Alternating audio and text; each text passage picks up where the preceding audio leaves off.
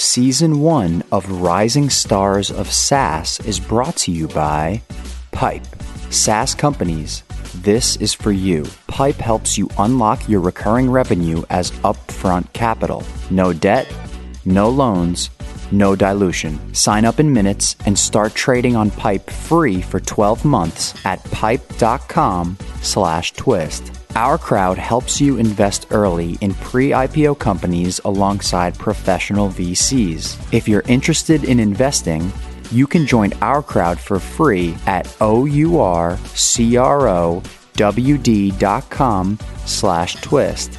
And Odoo is a fully customizable and fully integrated suite of software that lets you build and scale your stack as you build and scale your business. Your first app is free forever, and right now Odoo is offering $1,000 off your first implementation pack at odoo.com slash twist. That's O-D-O-O dot com slash twist.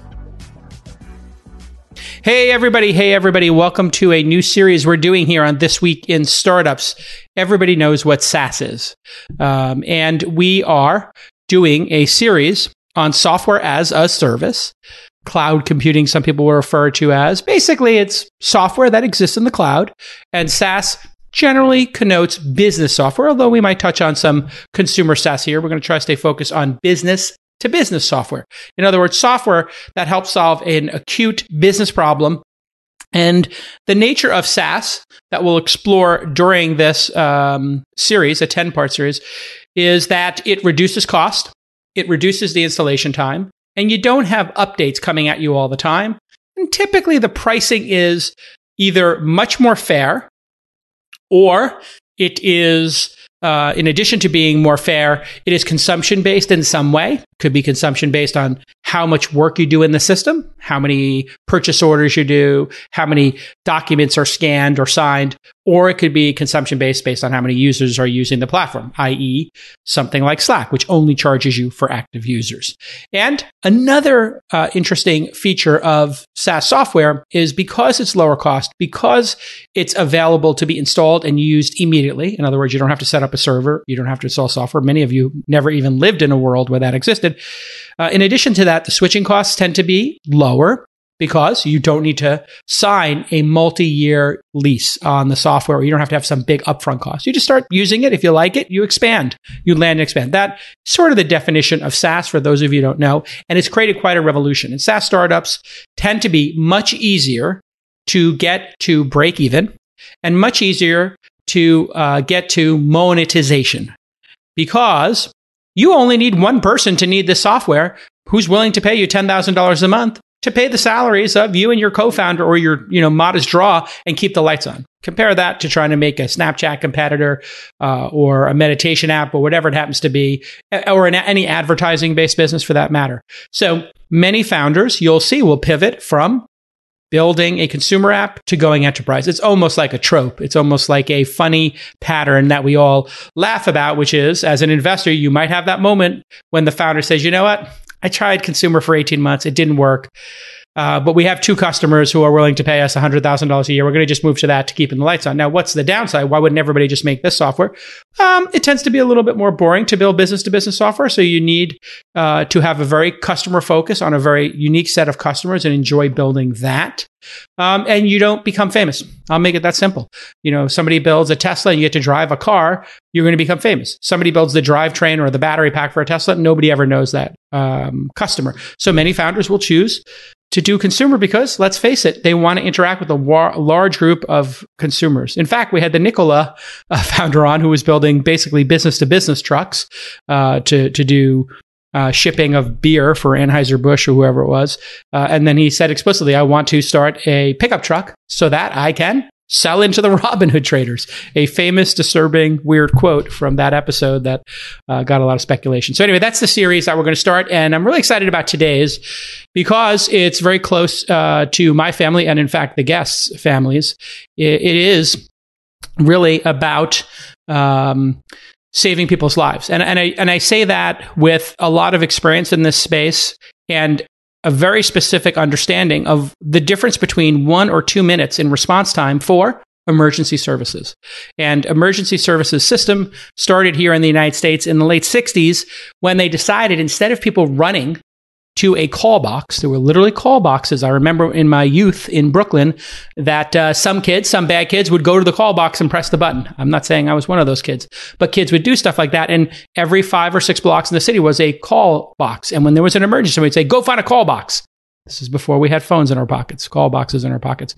And that led to uh, a group of people, uh, senators, congressmen, uh, building the 911 system, uh, which was designed because nobody was using the area code 911 and because it was easy to remember. And they wanted to have a single number that everybody in America and eventually Canada deployed the same number system, thinking that might become a global standard 911.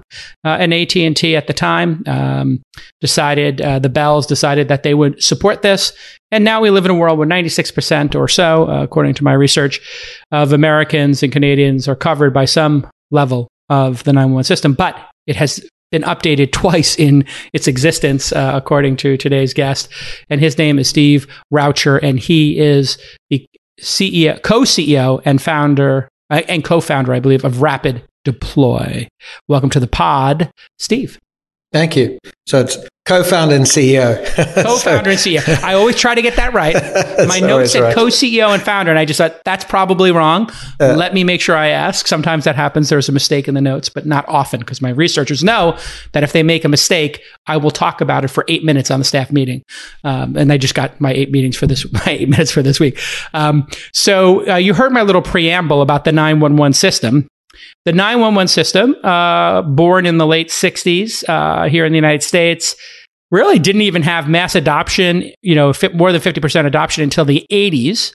People used to write the phone number of the local police department or the local fire department or the local uh, ambulance uh, crew on their refrigerator, correct?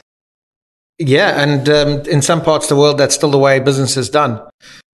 So you're uh, kidding, really? Yeah, yeah, sure. Um, in South Africa, where we started, um, on every person's fridge I'll ever go to will be the number of your local responding agencies, and some of those are volunteer, like in Cape Town, where we started. Uh, and in fact, um, our CTO, the, the OG, the original founder yeah. of Rapid Deploy, volunteers for the very service whose number was on my fridge in Cape Town.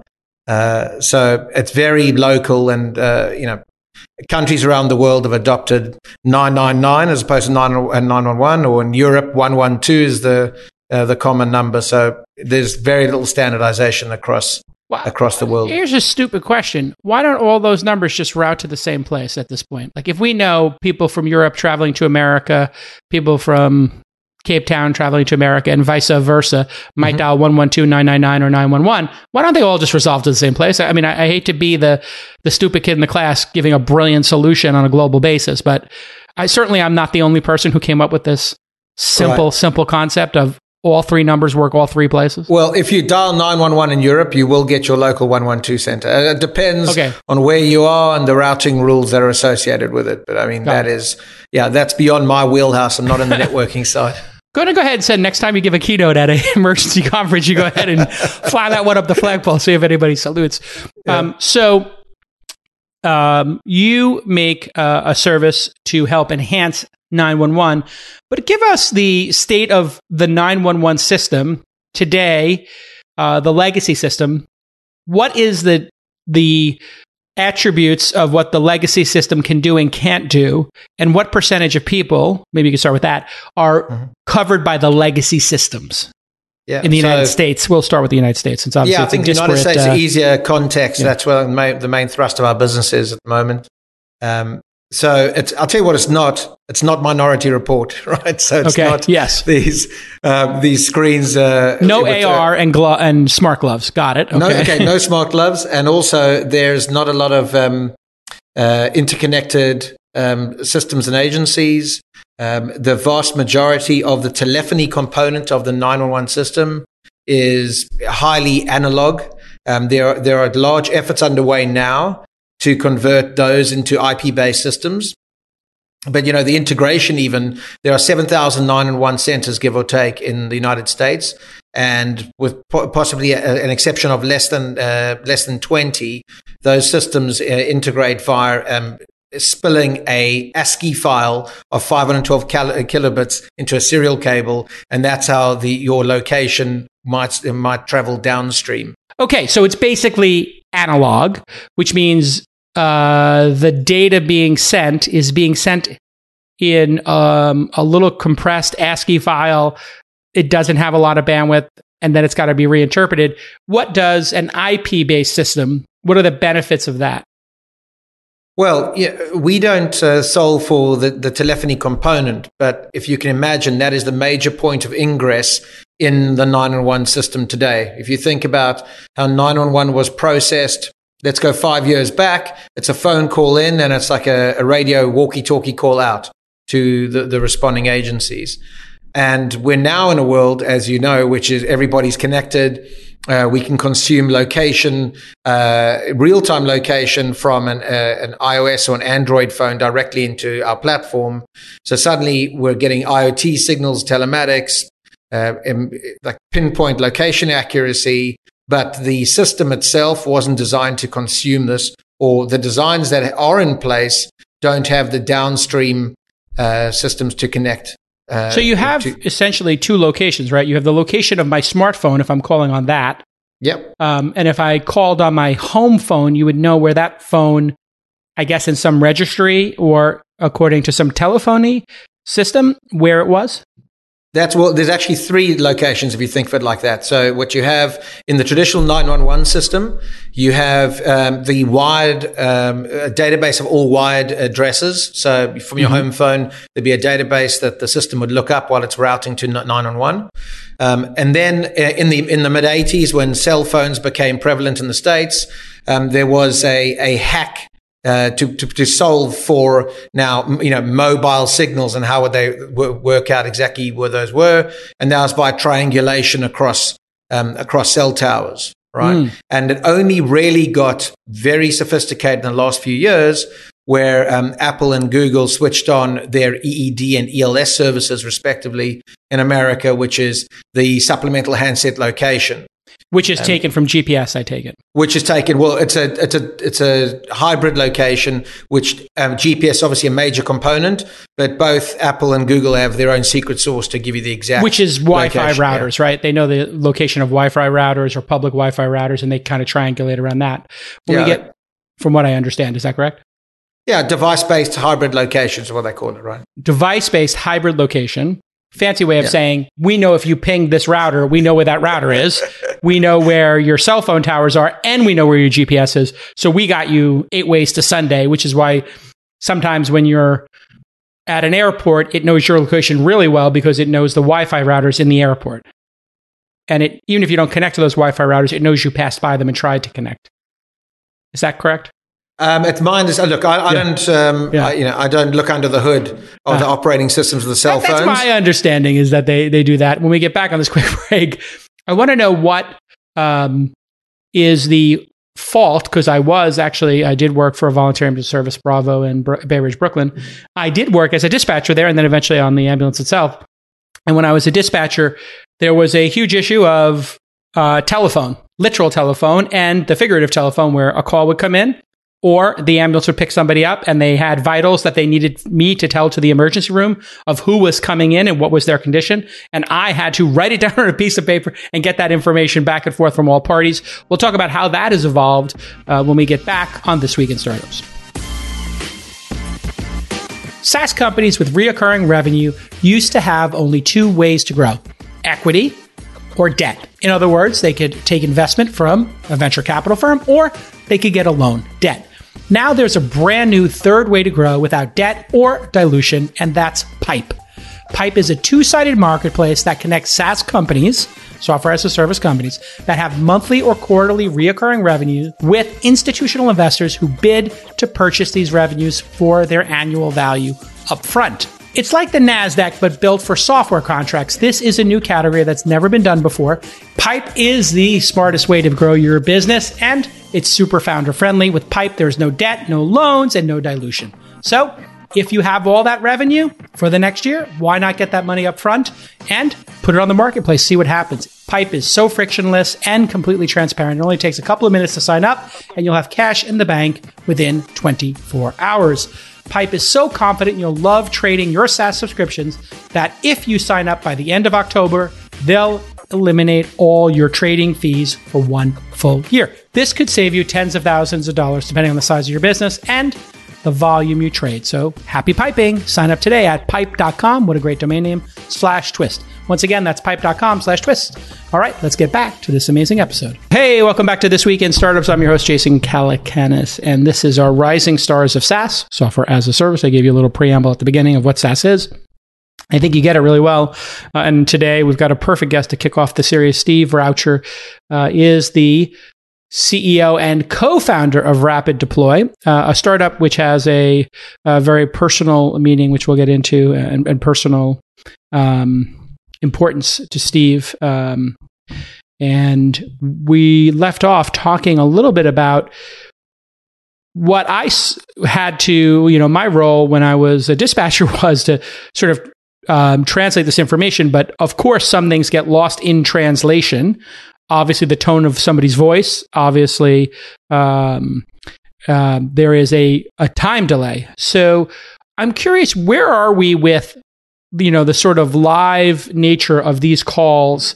Um, i know that there was some experimentation. I don't know if your company is doing it but once the call is coming in uh, we have now the location of the person. We know what yes. kind of smartphone they're on i assume. Um, yes. we, and uh, we might know something about that place because there are maps of all type, types now. Uh, so a map is there. But also uh, a police officer, an ambulance, or a fire truck now has uh, a computer in the dashboard or a laptop on a mount. We see them all the time. Um, and I understand now there's some live dispatching. So if a police officer was near a, um, you know, I don't know, uh, a domestic disturbance uh, or a property crime, they could actually listen in to the call and hear the dispatcher talking to a person um, or multiple units an ambulance could listen into a police one. A police could be listening into an ambulance one and see if there is need for extra help. Um, is that something you guys have deployed yet? Is that something that's at deployed? And then w- what happens once the call comes in? So, so that's been uh, deployed um, upstream of us. That's a, a call handling component of, um, of, the solution where they can actually um, loop in the first responders um, coming on scene. But where we really assist that situational awareness component you know, we can ingest the uh, live videos straight from a caller, so you can send them a you know a short link, switch on a WebRTC session, and stream in real time um, the feed coming from their cell phone. Imagine you know they might you know, be pointing at a burning building, or might God forbid be an active shooter scenario, and suddenly you've got maybe six callers coming in, and we can aggregate that video and and pass that to the first responder in real time, so they know what they're rolling into. That exists in the world today. Yeah, so, just so I understand how this happens, because I, I, have never even seen a demo of that or anybody, uh, I've never experienced it, thankfully, but um, I'm on the phone with 911. They say, Hey, I just SMSed you a link. Yep. Click it and show me a video of what you're experiencing. Stay on the phone. Yeah. Is that what happens? That's what happens in our system.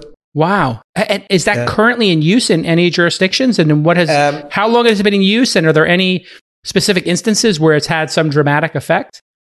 So we um, we rolled out that feature recently to a fire service in Arizona. I can't speak whether they um, uh, how much they've used that.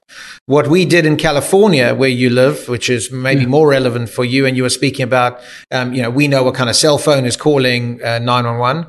Um, we rolled out the entire um, state of California on our mapping platform, which has embedded two way texting, uh, which was switched on. You know, and you spoke about the power of SaaS a year into the contract, COVID hit, and the head of California 911 called me and said, Steve, you know, there's domestic violence in the uptick. How can we silently communicate with callers? And as a SaaS feature, we're like, we enabled that overnight. And the whole California oh. had the ability to uh, be able to have a, a, text conversation with a caller and and another thing you raised was like dynamic sentiment scoring, also live translation. So bringing all of these kind of you know enterprise and consumer tech into the 901 system to be able to have that real time communication, translation, sentiment, um, identi- identification. Eh, okay, so let me just break this down and give an example. There's a, a somebody is experiencing uh, domestic violence, and being on the phone, uh, you can be overheard. So yeah. somebody could call nine one one, and they say, "Listen, uh, you know, um, this person's attacking me in my home," and the person says, "Would you prefer to chat? I can send you a text link, or I've sent you a text link if you want to chat. If that's safer for you." Yep.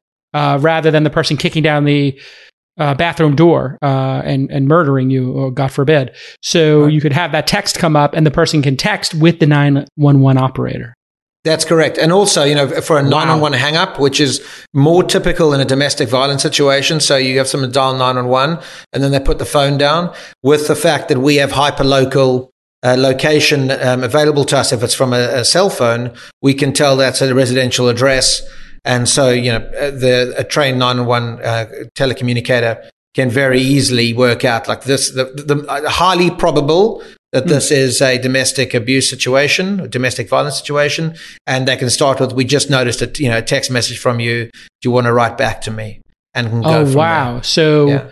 we know from statistics, a 911 call that gets hung up uh, or they call 911 and they just hear some background noise for 30 seconds and then it hangs up or something yeah. could be indicative of a domestic violence situation. So they text, Absolutely. then the person can call back. Wow, that's that's an incredible, uh, that's an incredibly clever solution to to a horrible problem. Um, yeah. So. What about the on scene and multiple agency part? You did sort of indicate that there is an issue of multiple systems.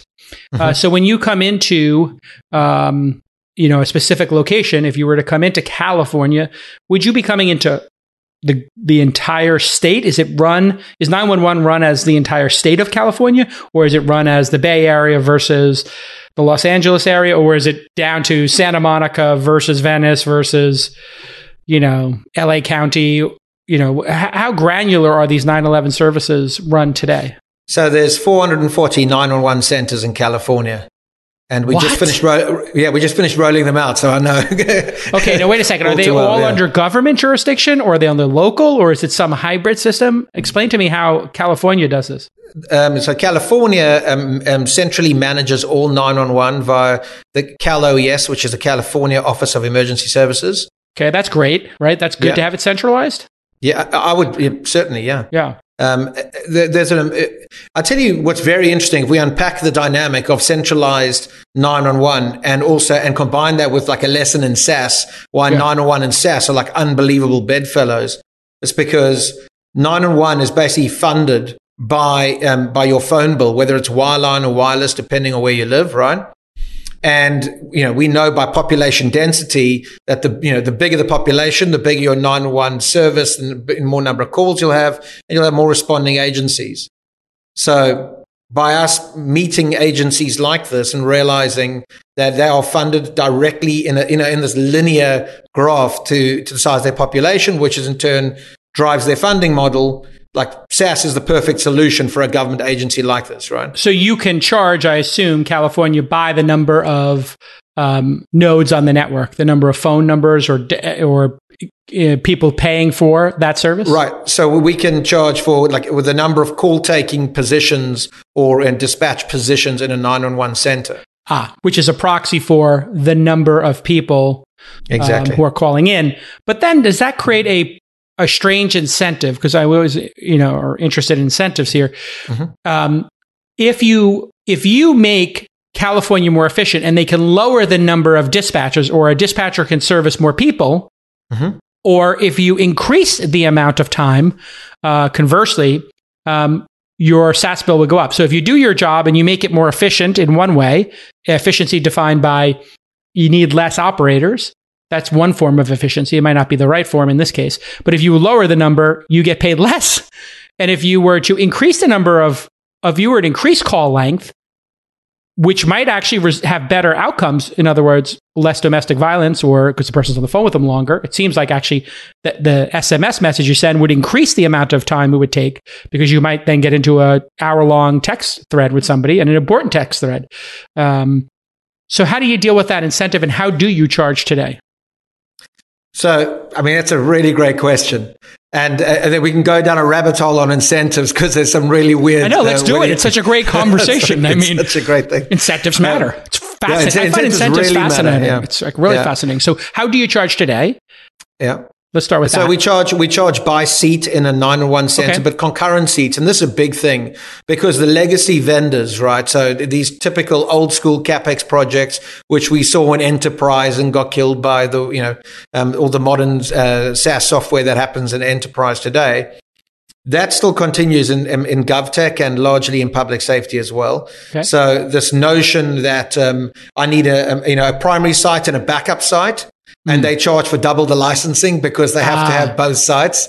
Whereas uh, you know we believe, and firstly, we're a very mission driven business, and I think we'll probably get into that in a bit. But Yeah.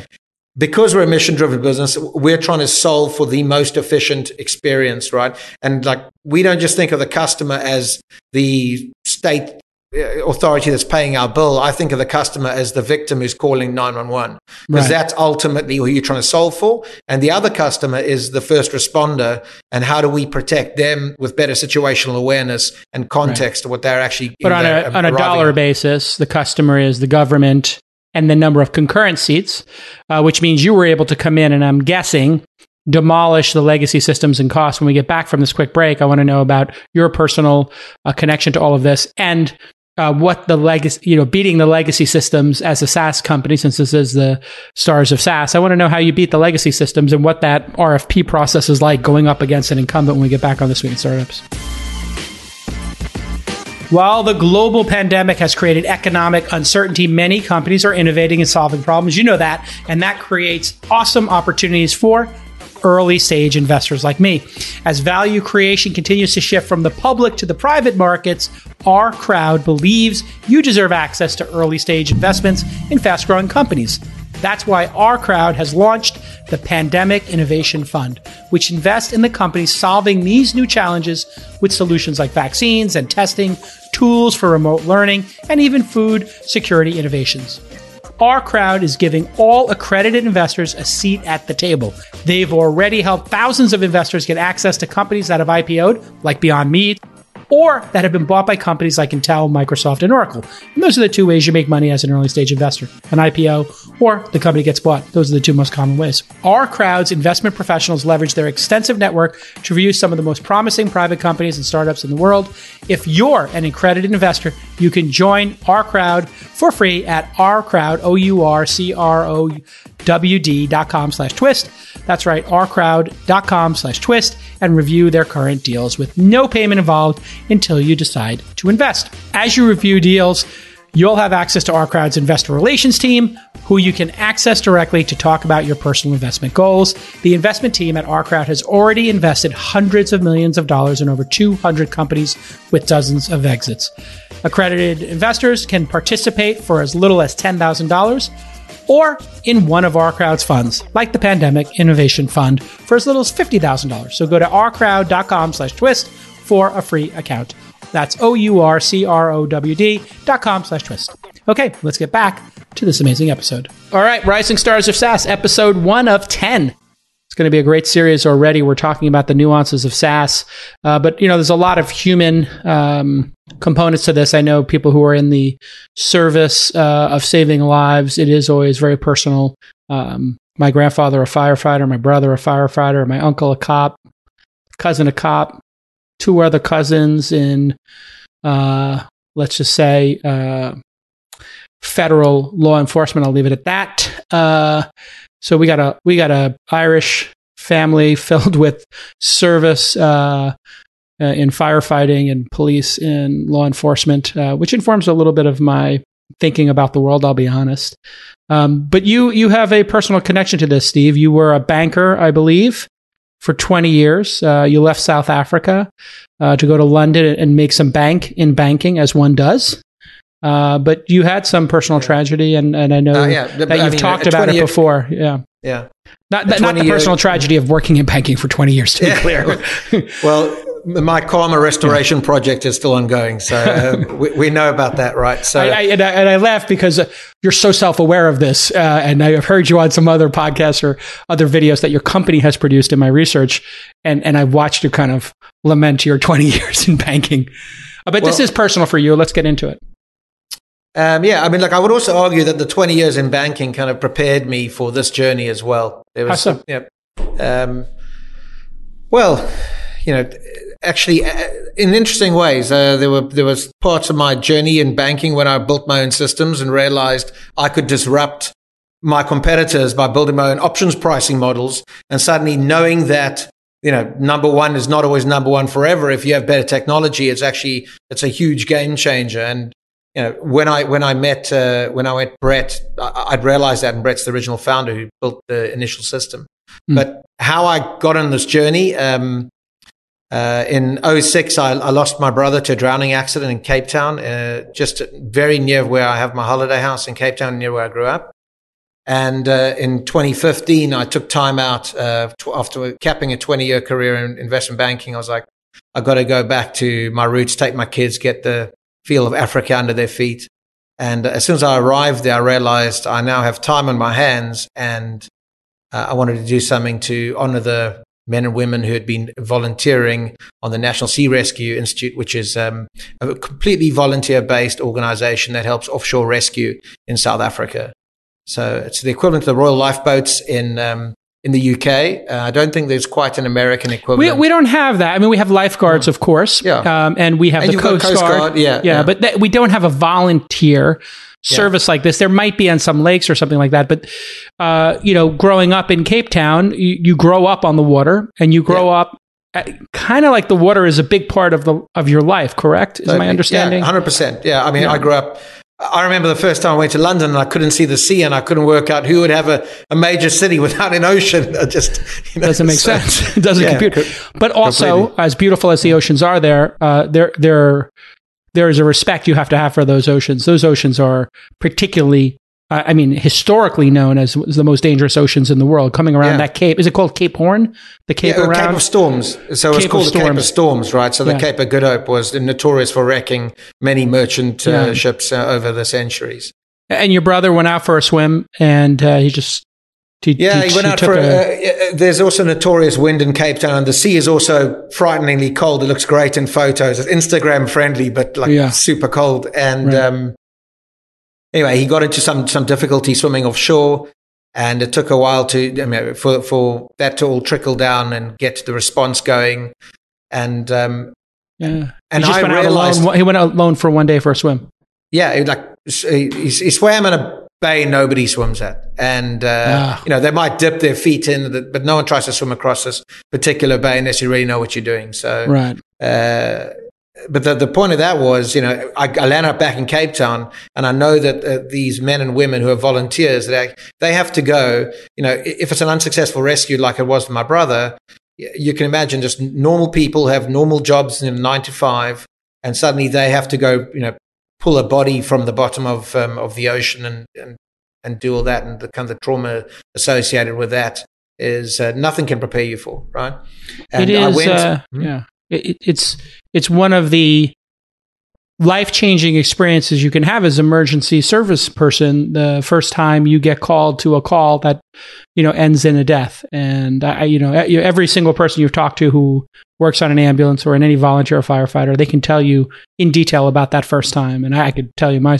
mine as well. And you know it's it, I wouldn't say it haunts me to this day but it is something I've carried with me for 30 years of my life since I've watched somebody you know pass uh, or you know wasn't able to in this case resuscitate somebody who you know was having a heart attack and who was very old, but you know did CPR on them, and it is a it is a traumatic experience for sure. Uh, and you yeah. just think about that job, think about that work that people do to go and try to help somebody in that moment. It's just it's it really is. It takes a tremendous fortitude as an individual. Right. And we could expand on that and say, you know, it's unbelievable if you think about your 911 the first person you speak to when they you know take your 911 call yeah i mean they they've had literally thousands of those and yeah. only recently, just in California now in the last few weeks, they got recognized as first responders. Before they were um, classified as, as clerks or admin. And you can the imagine this.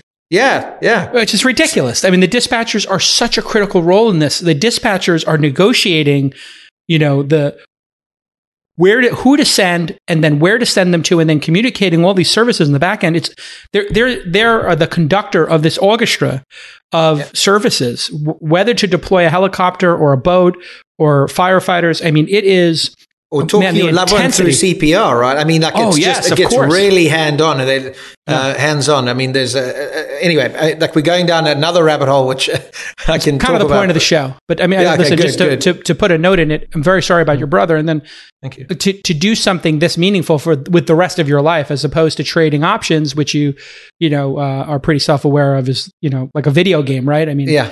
To, uh, compare and contrast waking up every day and going to work. For the, for the audience who is wondering about what they should do with their life's purpose you're you're now in i guess the the you know the third half of your life like me.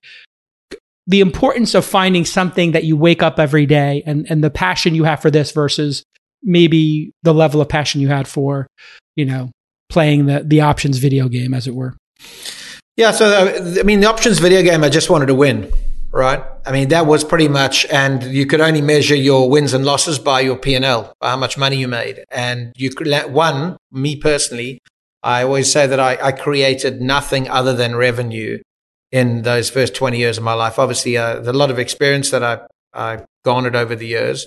But certainly, if my kids asked me what I would do for a living, I would have to tell them, I, you know, dad talks a lot on the telephone and, you know, and gets paid. I mean, that's right. like the sum total of, of uh, my net contribution to society.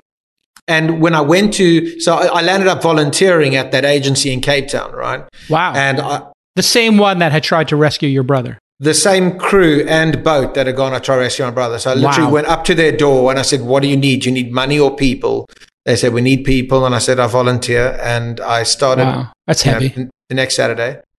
Yeah, wow. but what was more interesting is about three days after that was their first. Well, it was my first monthly meeting. Every first Wednesday of the month, all the volunteers at that particular station got together, and there were about twenty people who'd been coming there for between twenty and thirty years, like wow. every weekend volunteering giving up their weekends so they these up, are I mean, people to be clear who are putting in their 40 50 hours a week and then yeah. in the small amount of time they have awake left they're getting on a boat to go rescue people who are drowning.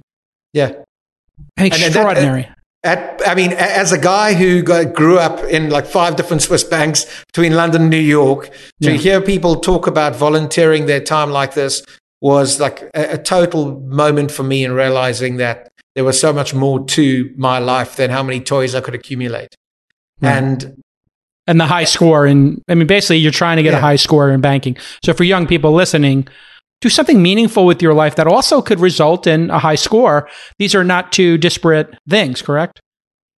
You, you well, can... I mean, there's there's two opinions I have on this. One is even when I was in banking, I would I'd be sitting in the city of London and I'd have all these Oxford grads with a double major in you know physics and chemistry coming in trying to get a job on a trading floor. And even then, I would say, listen, guys, I don't care what you say to me in this interview. I'm not hiring you. Go go, you know, go fix cancer. Like, yeah, the, the, the brain drain within the financial community is just, uh, you know, it's, it's terrible how that's kind of siphoned off the best of the best. And I think it's maybe re- redressed now, and maybe consumer internet is having its moment, taking the best of the best out of there.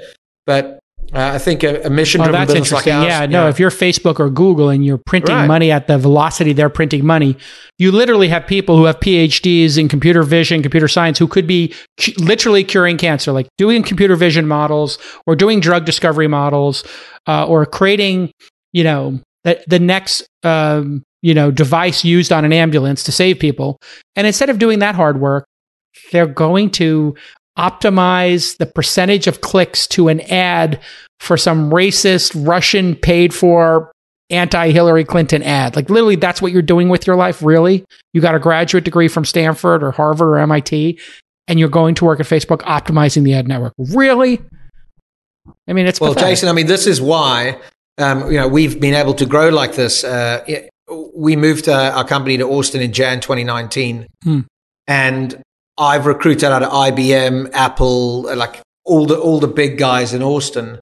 And that was largely because we have a mission driven business, right? When your mission yeah. is, I want to reduce response times for all and improve situational awareness for first responders. It's not, I want to make sure that your eyes never leave, you know, the, the little black mirror in your hand. Yeah. right. So it's all a right. very different mission. When we get back from this quick break, uh, I want to talk about how you measure uh, the, the the decrease in response time and and what that means in terms of people's lives when we get back on this week in startups. one of the toughest parts of building a company is choosing which tools and providers to use. You want to pick the best solution for each department to help your employees succeed because they deserve the best. You want them to do well.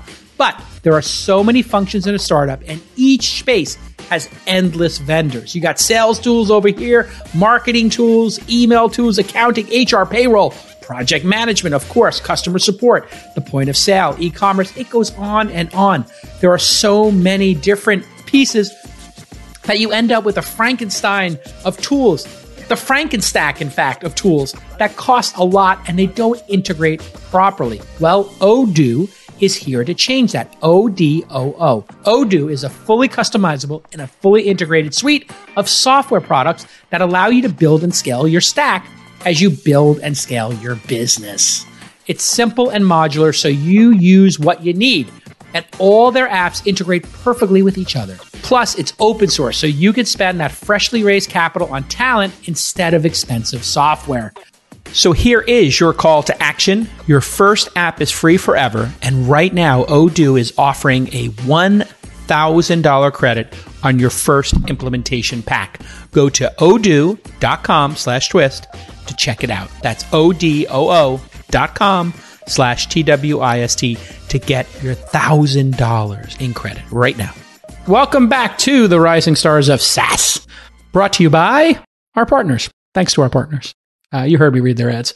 If you heard me read their ads, they're probably SaaS companies, and they're probably worthy of you typing in that special slash twist or whatever it is URL and using their product. Seriously, if you're a fan of the show, go go go visit those URLs and let them know if you buy the product that your uncle Jason sent you from this week in startups. It really it's really amazing. I mean, we've we've sold out this podcast now for the last five or six years, um, and uh, you know it's uh, it's great to have the support of all these sponsors to be able to tell these stories two, three, four days a week sometimes. Um, and today's story is no different. Rapid Deploy is the name of Steve's company. And you can go visit them at rapiddeploy.com, R A P I D D E P L O Y.com. Based in Austin, uh, as you just mentioned. You're a South African. The company was founded in South Africa. Your co-founder right. who built it, uh, who's a, who's a tech whiz, um, and you chose to place it in Austin back in 2016 2017 time period is that correct? Uh, well I, I, decided in 2017 when i went to austin for the first time i was like if we ever raise our series a and we ever get, get serious about america this is where we're going to be and, uh, uh, and wh- why? I mean most people would say coming from south africa hey elon uh, went to palo alto david Sachs went to palo alto they all wound up in the bay area. You chose austin. Why I mean, the city, uh, the heartbeat of the city resonated with me. I've seen America. I've lived here before. Um, and Austin, it was my first journey to Austin. And I think the combination of the energy of the city, the can do business attitude, the, the amount of um, talent specifically around customer success and, uh, and SaaS enterprise businesses was pretty phenomenal. And I wouldn't be competing uh, for salaries uh, you know, with the salary scale um, of the Bay Area, which is notorious. Yeah. Uh, Texas is also a huge public safety uh, state, and it's also uh, it's also the base of our biggest distributor and reseller, which is AT and T. So ah. a lot of a lot of good reasons to be in the state of good state of Texas. And what is it like for you on a on a cultural basis as a South African? It, mm. I I do see that my South African friends uh, are a bit. I, I think the reason I, I, I vibe and get along with a lot of South Africans is they're a they're a bit um, rough and tumble. Perhaps is the word. A bit um, uh, self reliant comes to mind. A bit of an edge there. Uh, am I accurate? It's also why I think I vibe with Australians. I mean, mm. no offense to people from London, but I'm not saying people from the UK are meek when compared to South Africans and Australians, but the Africans and so- uh, Australians seem a lot like Texans to me, or people from Brooklyn. I'll be honest. Right? Bit, yeah, it's a little bit of a tough very, edge there.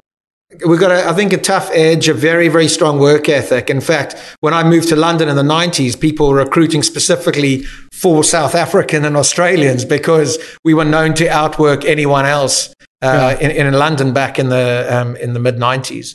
Um, and also, I mean, it, Texas has got a very similar culture to South Africa, right? It's focused around outdoor living, uh, good living, right? Mm. Beer, barbecue, water sports. The barbecue is pretty much the beginning and the end for me. I mean, let's just get to it. Franklin's brisket or La Barbecue? Franklin's. You, you go Franklin's. Really? I go Franklin's if you can tolerate the line. so that's. Uh, I go La Barbecue. I get there at ten thirty. Yeah. With my boy Brian Alvey, like when we go to South, when we go to South by Southwest, we literally yeah. don't go to the conference. we go, we go to the barbecue at 1030 because I think they open at 1030, 11.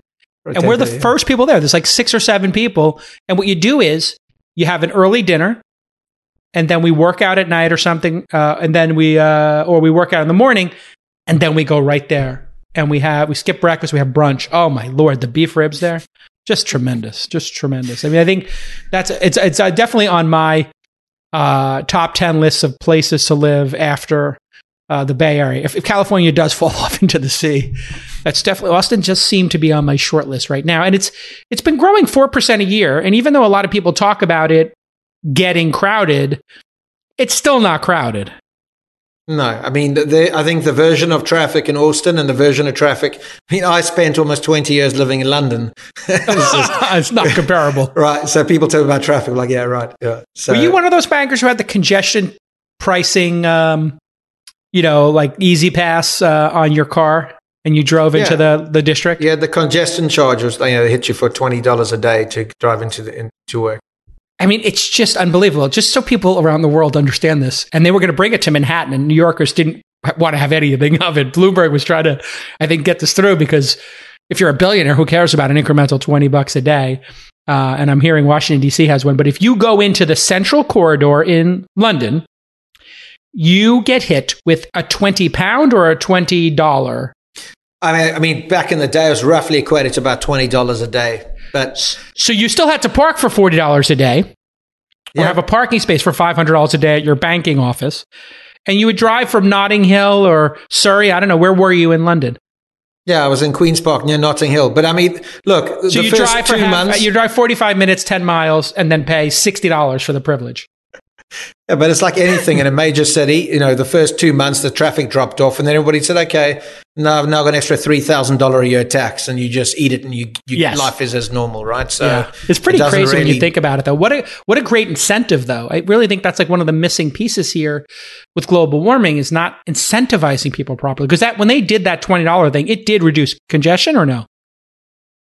For about three months, and then everybody just all right, so at least they made it. At least yeah. the city made enough money to put more money into public transport or something. Yeah. Um, when uh, we look at the system and we look at time, the time to get to a location needs to be compressed. Putting aside uh, rapid deploy and your fine company and building a SaaS based solution, which is so obvious. I mean, congratulations on the success. I know you guys have, have really um, hit like some really big clients the industry, when you go to industry conferences and they talk about the time, what is the in you know a city a suburb the footprint of time and then how do they compress that time? Because it would seem through ai and machine learning and having this data which has been let's face it i believe all of the analysis is done by universities or people collecting information about emergency services and then writing some research report 5 years later. But given what you know you could say on Saturdays or the first Tuesdays of every month or these time periods 7 to 9 p.m. for from 9 to 10:30 we have all these emergencies and it's like we, we don't know why and it's like oh that correlates with the football game or the basketball game and everybody getting out and getting drunk and falling over and cracking their skull you could literally smartly deploy the way Uber does um, the placement of assets i.e. ambulances police cars, etc. Are we up to that point where we're intelligently placing the assets because something like a heart attack, the the difference in minutes or an, an acute asthma attack, which is really that was always the scary one for us when we heard somebody was having an allergic reaction to a bee sting or an asthma attack. Man, that was scary because the clock is ticking on a heart attack, but the clock on somebody who's having an asthma attack, I mean, they're just going to no air, no life, period. I mean, end of story. Um, and so talk about so, that. So we've we've had case studies done in South Africa where we've been operating for much longer, and to have an empirical case study, we want like a lot of data, right? Um, and in South Africa, with our customers, we've reduced their response time by over thirty-five percent, which is massive, right? So thirty-five percent. So you took a fifteen-minute response time to ten, or a ten to six or seven, something like that. Yeah, and that th- is that extraordinary. Is, and what wait, what is that based on? When you break that down, how does that occur? That reduction? There's a, you know there's a number of things you can do. It's all these tiny incremental changes which add up to something big, right? So whether you're embedding turn by turn navigation directly within their um, their terminal or their smartphone, we operate on like Samsung and iOS, uh, no problem. So it's not just you know a, a, it doesn't have to be a laptop, right? We wanted to solve for the lowest common denominator and being able to actually con- let the machine control everything about that location, no human error. You spoke about, you know, writing things in a pen and paper. I mean, that's why Brett, my you know, co-founder, got the original idea for this platform. He was a paramedic, volunteer in Cape Town, and like writing post-it notes for the dispatch address, and then trying to you know, open his phone and type it in. And this is pretty much the most common thing. If you go to any major center around America and you go hang out with the fire trucks, you'll see that most of the guys, if they're running older technology, which most of them are, they probably are using their personal cell phone to type in the details and get routing on their personal cell to get to see. Unbelievable. Yeah, most of like most of the legacy systems that are in place today in America and in responding agencies have um, as the crow flies navigation. So they literally say, "Oh, you're only ten minutes away from you know, um, oh, let's say Lord. Houston to to Midtown, right?" Because it's just drawing a straight line as opposed to you know calculating live traffic. So we pull in like live traffic ETAs, you know, offer different routes, offer all the kind of things. Again, the consumer. Most consumers have more tech in their hands than the people that are sent out to save their lives, and that is that's nuts. So um, that's what we're trying to fix. Yeah, it does seem like we did not place the headquarters of um, EMS and fire departments intelligently. They are legacy based, especially in an old city. So if you're in London town or you're in New York uh, or Italy and somewhere in Rome, you know, the fire department may have been situated 100 years ago or 200 years ago and has not moved since. And the density could be completely different. What really has to occur, and I, this has not occurred yet, and this is another one of my ideas that I'm, uh, I, I, I want to give to you so you can bring them up at your next conference.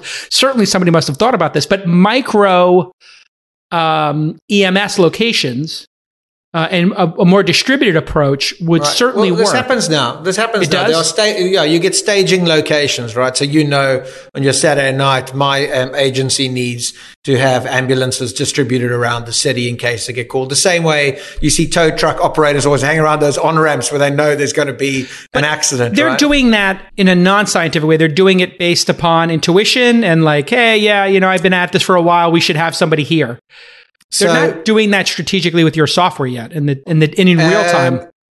Well, I'll say that there are again. This is the problem with um, with public safety technology that we discovered. We thought we were solving an African problem. It turns out it's a worldwide problem, but like incredibly prevalent in, in the United States. Is that there are um, custom systems to solve some of these issues, but none of the systems are really well integrated into each other. And this is a function not only of like legacy, let's say analog tech, but it's also a function of the um, the old school business model is about charging for every integration, right? Because if you're an old school legacy oh. software provider, you know you're dropping all your stuff on prem, and then everything is like a custom integration work. Whereas if we run one code base for the whole of America or globally, every time I do an integration, every one of my customers can use it. So there's no need to charge for integrations, which is the game changer. We think how many systems need to um, in, interoperate in public safety. And, and, there shouldn't be a charge for that. There, this is where the incentives do matter. Yeah. H- how much cheaper is your system than the legacy ones? We, we didn't get to that question, but since this is the, you know, for SaaS entrepreneurs, this series, how did you determine your pricing? And then how does it look versus the legacy competitors just on a yearly basis or over yeah. a decade? I mean, the total cost of ownership over a five year contract is roughly 50% ownership.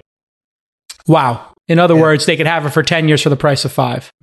Yeah. Said and not only way. that, that, what we can't obviously uh, model out. And obviously, I've modeled. Um, the beauty of, of being in public safety is all your competitors' pricing are available to uh, freedom yeah. of information request, so I can see every response. Oh, well, that's really- kind of good when you're developing a pricing strategy. You can just completely right. undercut them. Yeah. Right, uh, but it's not. It's not just designed to undercut. It's designed to actually be efficient and leverage the same funding mechanism that my customers are using to get paid. You know, to be able to pay for their software. Right. Um, and then the, as new technology filters into the system, whereas my competitors will think that's a services business and charging for that, you know, we believe that business shouldn't exist. Uh, we believe that data should be free, especially when it comes down to the monetization, the, the, the, you know, not monetizing um, the imp- the incremental improvements we can add by connecting all these pieces. This is really the power of SaaS. I explain this to everybody when you know I do the Squarespace ad for this podcast. Is I, have watched Squarespace. They've been an advertiser on this podcast, I think, for six or seven of the ten years. It, might be the longest continuous sponsor of the podcast, uh, and definitely in the top three or four in terms of the, the amount of support. They started. They they were the beautiful website company. Then they added blogging. And they were the beautiful website company that had blogging. And so okay that was like okay well there was wordpress over here and squarespace added like the blogging component. Well then they added the e-commerce component and then they added seo and analytics. So it's like oh you could get google analytics you could get a blogging piece of software you could get an e-commerce platform or you could just get squarespace that has all of them. And the price stayed the same. So when you buy into and the same with slack right now like slack you can just buy slack once and it just gets better and better. You don't charge for every new feature you add those new features as a way to getting people addicted. The same thing is happening in Teslas. I don't know. Do you ha- I'm assuming you drive a Tesla. Yeah. Which one? You have the Model, Model S. Model Three. I'm not you a big. I'm not a big hitter like you. I mean, my used got a Y. I know. So um, yeah. I, I, I just traded my three in for the Y. How amazing is the Y? I mean, I I, um, I think my wife would kill me if I just swapped cars. I just, I'm just. it is interesting. Like I, I was anyway, I was talking to a friend about this, and I was just saying how much better I thought the Y was than the three. And my friend was like, no, no, the three is a really great car. And I was like, I don't know. I feel like the Y just feels even better. It feels like 20% better to me. I, I, the three is an amazing car. But if you, if any friend of mine said, should I pick the three or the Y? I would say the Y because it's so cavernous. It's like gigantic yeah. inside. When you're in the back seat, you could like, I could put suitcases under my kids' feet and they would never touch them. Like it's gigantic how big it is inside. Yeah, I, I, have only seen it. Um, I saw it uh, when I was uh, traveling across America recently, and I mean, it looks good. You drove but, your I mean, three across America? No, no, I drove an RV across America, uh, but um, I. Oh, how um, nice! What an experience! Yeah, it was good for the kids uh, and the wife to see America. But um, the yeah, I think the, the Teslas. I had a friend of mine who had an X and a three, and I was looking at the X when I was moving to America, and he said um, and he, the, the friend of mine, he has a McLaren, an X, and a three. And he was like, the three's the best car I've ever owned. And I used to be. It's true. You know, it is true. Yeah. And I used to be, a, a, again, a fancy investment banker back in the day and collected cars and all, the, all that other nonsense that comes with it. Were you it. a Ferrari guy or were you more of like a Bentley Maserati guy? Uh, you can be honest. Um, I prefer the Maserati. Three, which ones have you owned? I've, I had a, I've owned a Maserati. Yeah, feels like a Maserati guy to me. yeah, and, but but the point is, the three is the best car I've ever. It's owned. better than a Maserati. I mean, it literally drives incredible. Yeah. It's it, it is such a wonderful car. But I don't know if you've had this experience where all of a sudden you looked at the Sentry mode and they're like, oh, by the way, the Sentry mode now.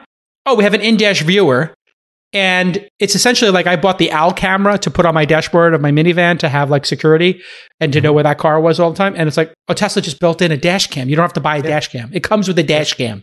You're done. Not only does it come with a dash cam, it comes with four dash cams because it's recording the front, the back, and the two right. sides. But the point of that is relating this back to SaaS. Yeah, is it's it's a SaaS product. Yeah, right. But there's somebody. I think somebody tweeted Elon going, "When I honk, why doesn't your camera record?" And and he was like, "That's a great idea, right?" And then it's in the next release, and that's yes. pretty much how we doing 911 the same way, honk right? word. Yes. If domestic violence, send SMS to save lives. So brilliant. Yeah. Such a brilliant little uh, genius move.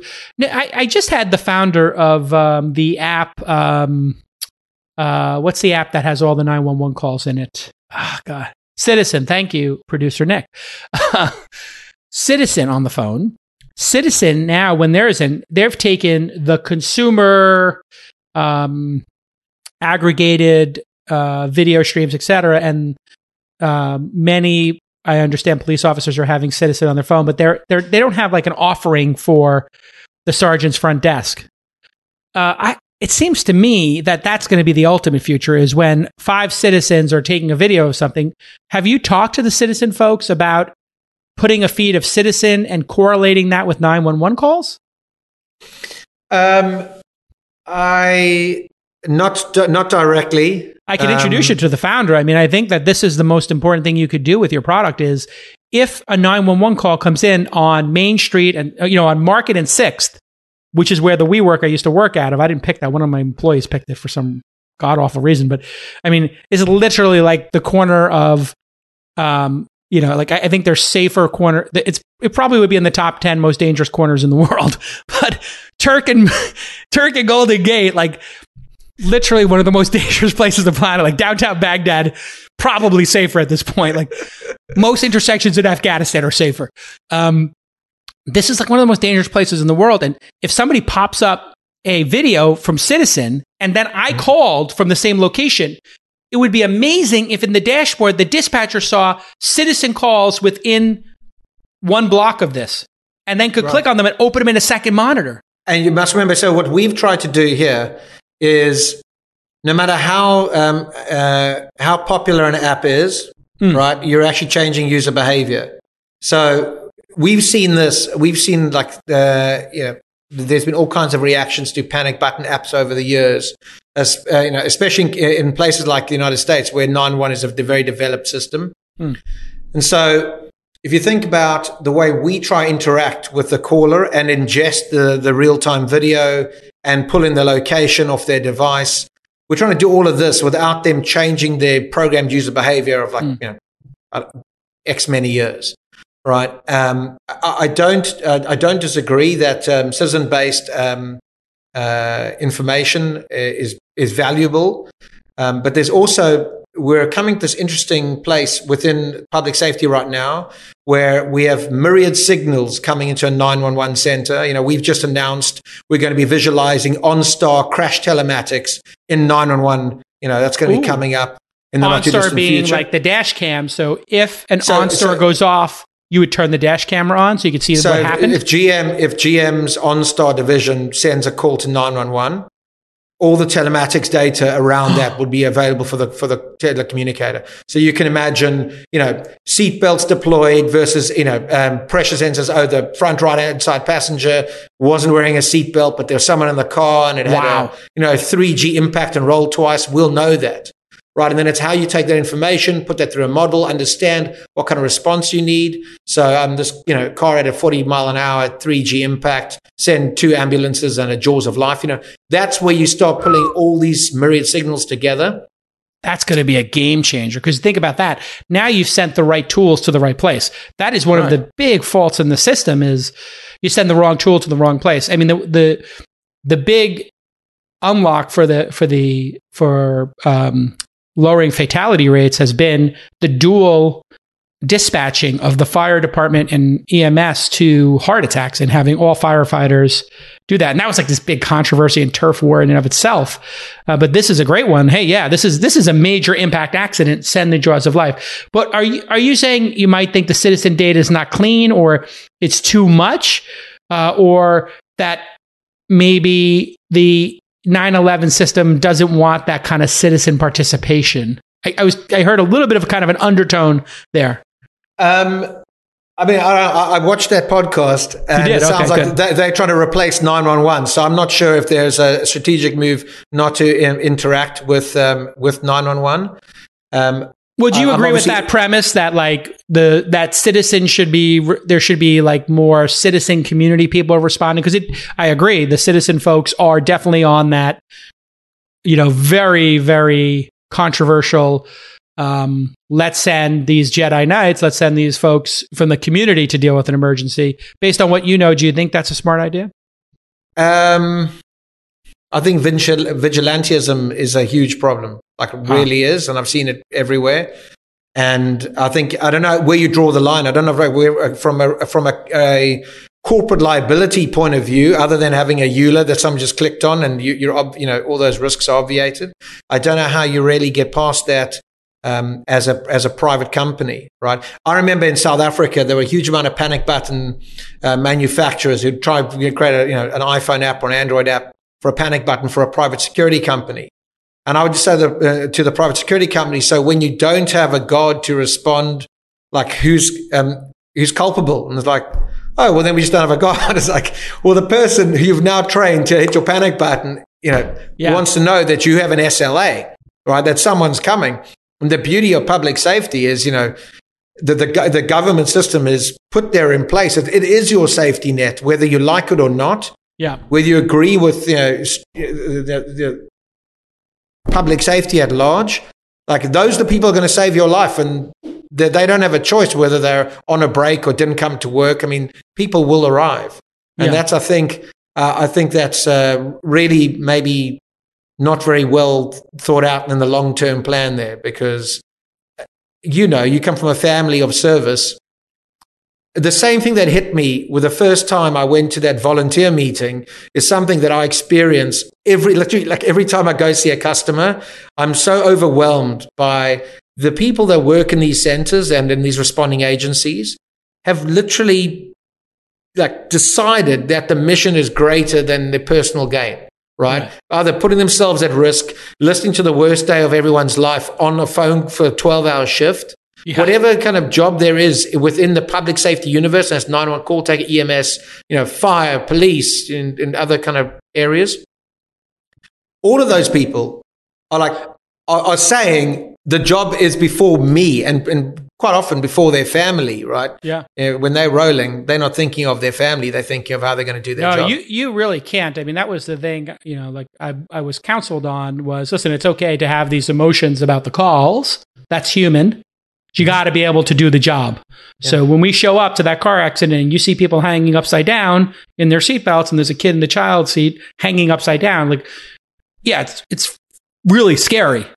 Yeah. Um, and yeah, it's really disturbing. You, you got to get that kid out of that seat. You got to get them out of that car before it lights on fire or whatever could happen. Like, and so there is definitely a naivete, I think, to the let's have a bunch of citizens rush to, and maybe I should have brought that up with the with the founder a little bit more. But there there is definitely an inherent danger to people showing up at an emergency situation and escalating it. As you're saying, there could be vigilantism, there could be group think, which is you know mob mentality can get very out of hand very quickly and yep. these situations uh, are pretty i mean i think you guys have a term for it which is situational awareness um, and we were trained when we were on the ambulance like you have to be safe first. So when you get into that situation, first make sure you're safe. If there is a gun involved or you know you're being called to somebody being stabbed and the person with the knife is still there, you need to stay back and wait for the police to arrive and get that person with the knife or the gun out of there. You can't we can't have an ambulance an ambulance crew get shot or stabbed next. Right. So this is kind of the point, right? So in that other conversation, um, I remember them saying we, we don't broadcast suicide or domestic violence calls. But so that's okay. So they can broadcast a bank robbery in progress, right? You've got 20 people on bicycles trying to stop a guy with an, an assault rifle. I don't know. It just doesn't sound, doesn't yeah. sound like I'd want my kids, you know, uh, responding. I, so, there definitely needs to be some thought about this because, as you said before, there's a lot of Freedom of Information Act information here. But when you add real time to it, yep. you know, in the review mirror, to know that there were, you know, as a bank robbery is one thing, or even an hour later, but to know that, I mean, in some cases, and in all cases, citizens are going to arrive before the emergency workers. We used to have these people, I, I think they called them squids uh, when I was in New York. It was a derogatory term of them because they just would sit there. But there were people who had radios. Mm-hmm. Who would overnight they'd be just drinking coffee? So it was almost like this weird, like Proud Boys kind of like people's mil- militias. They would drive Crown Vics that they had bought in um, auctions, like old police cars. They would drive them to police scenes and just sit there and drink coffee. And they were like, "Who are you?" And nobody. I'm just wanted to take some pictures and be here and be get that rush of going to an emergency situation. And they, I would always say, like, "Who's that guy? Is that it's unmarked? Is that like an unmarked NYPD or is that like some other agency?" And no, no, that's just a squid. Was, was a, I was asking why would they do this, and they were like, "Yeah, these are mentally disturbed people." Was the feeling these were mentally disturbed people who wanted to just go to exciting scenes because they had nothing well, else going on in their lives. If we if we maybe pivot a little bit and just and think about like situational awareness in today, uh, you know, today and 20 or 10, even five years ago was very different, right? Like mm. now you have live traffic, traffic, you have hyper local weather, you have CCTV over every city yeah. uh, that you can, as a law enforcement agency, be able to tap into a large part of that.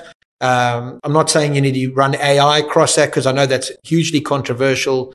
Um, with a bunch of AI bias and things like that. But just even eyes on, like what are my six nearest CCTV, ca- CCTV cameras near the site? The same way you want to know what are your six nearest fire hydrants and what kind of traffic am I rolling into? What's the best way to route me? Right? Yeah. I mean, and, in fairness that, to yeah. in fairness to Citizen, they do tell you the point of the app is also for you to avoid it. So there is that for for every idiot who runs to an emergency situation, there's 999 people who run the other direction. So I think net net, there probably are keeping people safer. But I want to touch on that CCTV thing. You came from London where you have the highest percentage of CCTV in the Western world. It, it might even be higher than the penetration in authoritarian countries, to be honest. Um, uh, and you know, Citizen does say like avoid this area like right now. So I think they're they're trying to get ahead of that. But it seems to me we have we have crazy left cities in America. I, I live in near one of them, San Francisco, or, or in the area, surrounding area, where they literally need CCTV more than anybody. They need facial recognition more than anybody. And they've literally preemptively banned it. They tried to pass a bill, and I think it uh, producer Nick will look it up while we're talking. Um, they, they, I think they preemptively a couple of cities, and they are like far left, crazy cities like uh, that are poorly run with incredible crime. Um, they are preemptively banning CCTV. As somebody who works in this field and who lived in the hub of it, pretty great to have a camera everywhere in a major city that was previously filled with crime, correct? You have got to be 100% for CCTV in, personally. Um, personally, I am. And I think. Um, Are you for AI, facial recognition so, as well? So, and th- this is interesting, right? This is where the, this is where it gets muddy, right? Because uh-huh. AI can detect a long gun, it can detect a hand a handgun drawn, it can yep. detect a car accident, it can do all these kinds of wonderful things. Sure. And there's some things that AI isn't good at. And you know, Jason, the way that you train AI, you showed like, you know, millions of pictures ago, this Data is sets, what you're looking yeah. at. Yeah. Right. So, is AI good enough at differentiating, uh, you know, different races of people and actually identifying a subject? And this is, I think, where it comes down to is that AI still, um, when it comes to diversity, has not tackled the diversity issue. And I suspect that's probably what is the main driver mm. of of um, of gating AI out of you know a city like San Francisco. I mean, I, am not I'm not a law enforcement guy. I'm like a public safety guy. Like I want the best outcome for for the citizen and the first responder and the 911 call taker. Like I want everybody to have a great outcome. Um, would I, if I was running a city, just outright ban a technology because it wasn't there yet? No, I would put it through trials and make them get hurdles. Yeah, that seems logical. Yeah, yeah, like this ban seems to me to be virtue signaling. San Francisco, here it is from the New York Times. San Francisco, long at the heart of technological revolution, took a stand against potential abuse on Tuesday by banning the use of facial recognition software by the police and other agencies. The action, which came in an eight to one vote by the insane board of supervisors, I put the word insane there myself, makes San Francisco the first major American city to block a tool that many police forces are turning to in search for both small time crime suspects and perpetrators of mass Carnage, banned in 2019. I mean, seems to AI me I can help you yeah. follow a car across the city. It can do all kinds of very interesting things. Yeah, it seems to me so. like if you do think that the facial recognition could be deployed and be biased in some way, that would be a, yeah. any reasonable person would be concerned about that. A hundred people would be concerned about that. So very simple.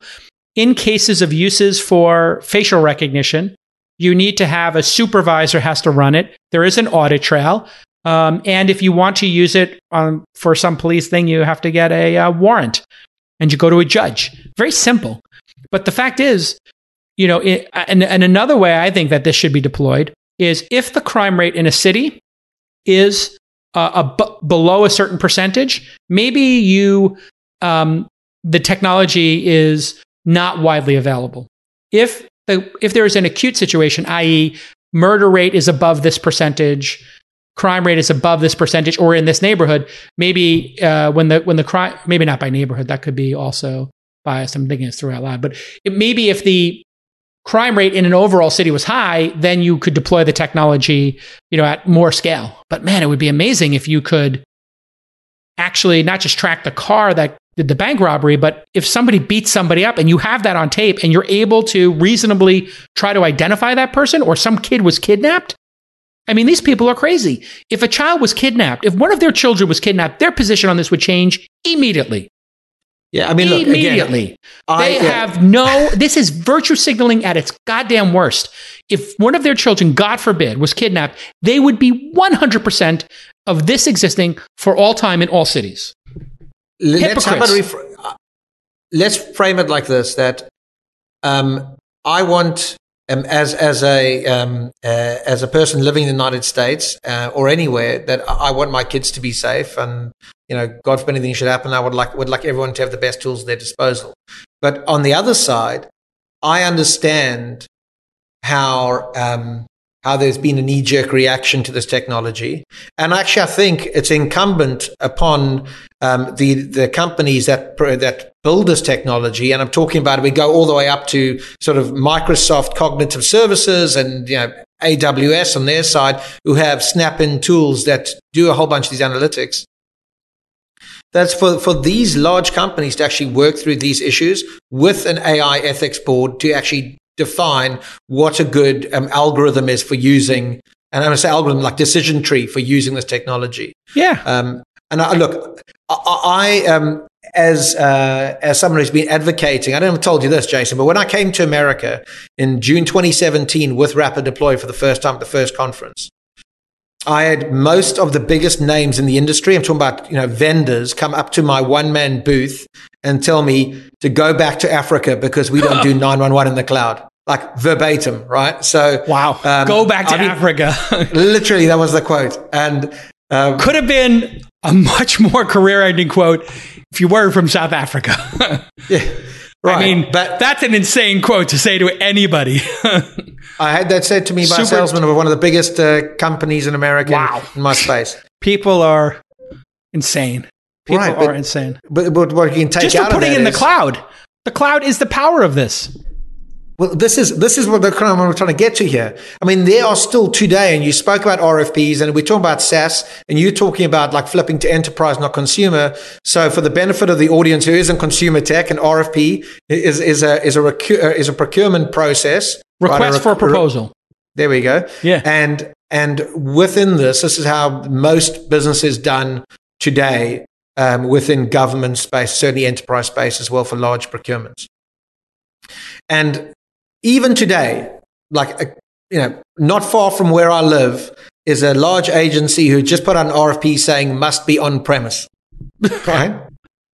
Crazy. And, and so you will always have um, an agency or, or, or, any kind of uh, political body maybe who doesn't advocate for the technology that you have. And that's, you know, that's the beauty of a democracy. And uh, we, I'm not advocating for it being mandated to cloud-based solutions because you want happy customers. You don't want people forced to buy your technology if they don't want your technology. Yeah. I mean, the price to, and the yeah. feature set are going to be the thing that win it for you uh, over time. But I mean, if you think about the security of on-prem, the because you're going to have so many people on the cloud, you will have such vigilance across one set of servers that having a hundred servers or a thousand servers around the country, they're just not going to have the vigilance on every server to keep them all up to date, to keep continual monitored. Oh, These servers get put in a closet. Nobody looks at them for four years. They never get updated. And by the way, somebody could walk into the goddamn closet and take the goddamn server like literally you're not